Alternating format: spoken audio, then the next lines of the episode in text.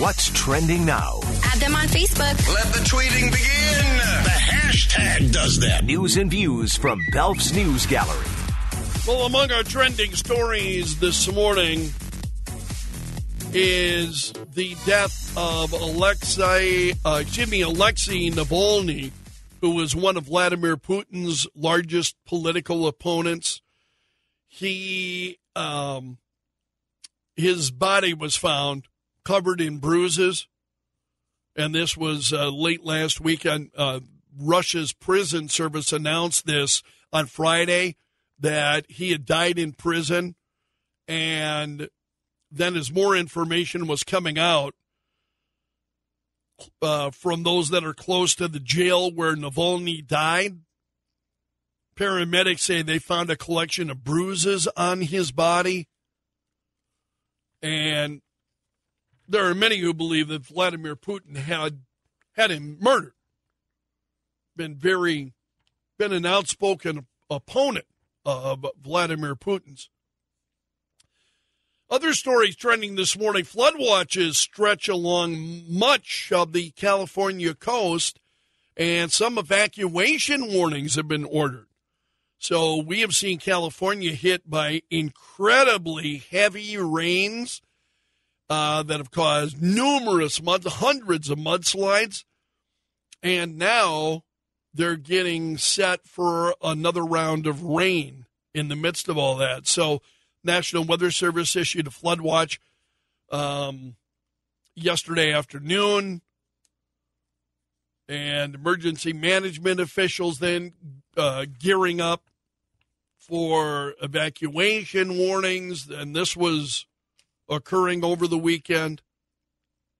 Also over the weekend,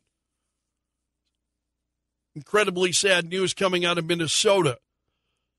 Burnsville, Minnesota, a man armed with multiple guns and large amounts of ammunition shot at police from uh, inside a home that was filled with children yesterday. He killed two officers and a firefighter who was there providing medical aid to one of the wounded officers.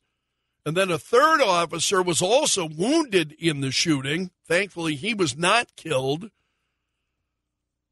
So authorities called it, as you might imagine, a terrible day. So the firefighter, who also worked as a paramedic, was shot while he was trying to help one of the officers, and likely will be learning more details about what happened coming up um, later today, most certainly. The As the bodies of uh, the dead officers left the hospital, officers saluted. The police chief of Burnsville said, "We're hurting. Today, three members of our team made the ultimate sacrifice for this community. They're heroes." Sad, incredibly sad story. Also, Donald Trump is... Donald Trump is trending every day. I mean, because he is in the news so much. A New York judge has ordered Trump and his companies to pay three hundred fifty-five million dollars. So Trump then, and this was late last week, Trump now railing against the, the judge who slapped him with that fine. This was three hundred fifty-five million dollars fine in his New York civil fraud trial. And he went after the long list of prosecutors with cases against him. So Trump, I'm looking for Trump's actual uh, comments. I think a lot of this you've heard before. So Trump was,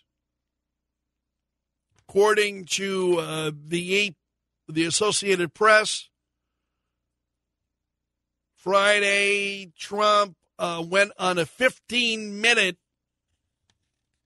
screed, is their word, about the criminal and civil cases against him. And uh, Trump has said that he will appeal that. Now, you see a lot of things happening as a result of this. Truckers who support Donald Trump say they're refusing to drive to New York City after he was slapped with that, that three hundred fifty-five million dollars fine.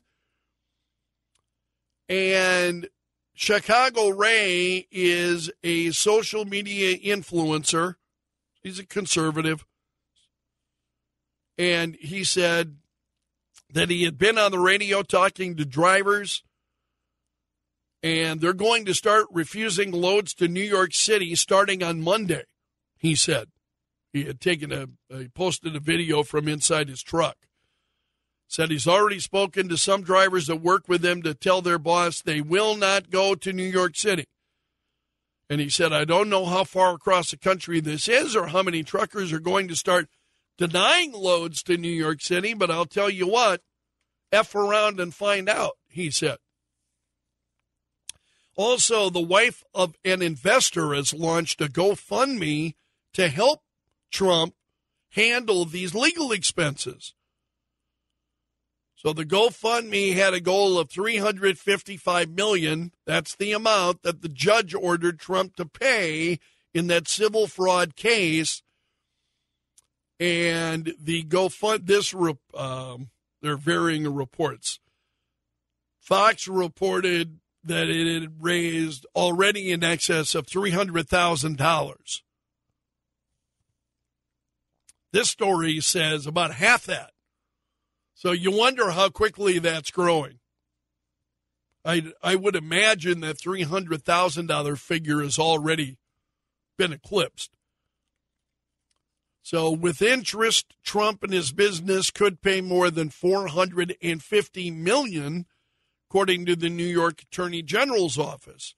So this online funder uh, fundraiser was started by Alina Cordone, the wife of investor Grant Cardone.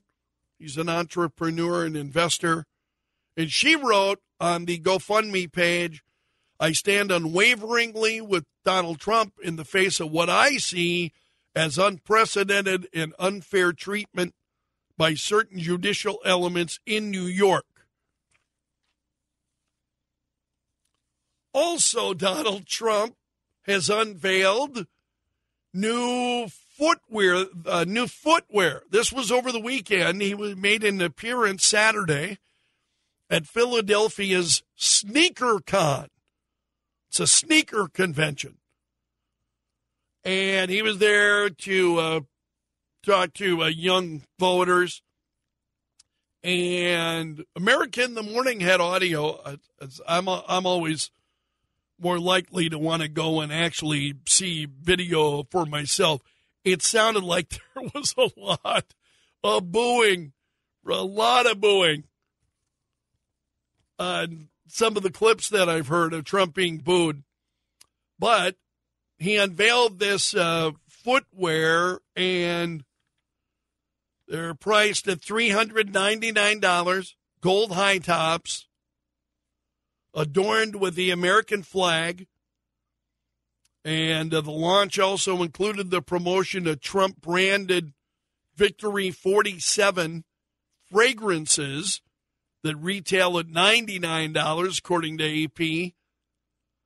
The sales of the sneakers and fragrances are facilitated through a website which ex- which uh, says they are not affiliated with Trump's campaign efforts.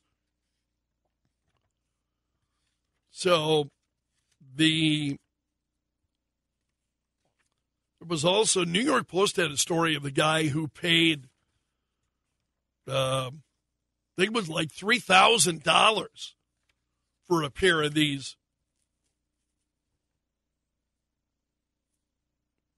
Also, a group of twenty tech companies announced on Friday that they've agreed to work together to prevent deceptive artificial intelligence content from interfering with elections across the globe this year. So that happened on Friday. The, I think,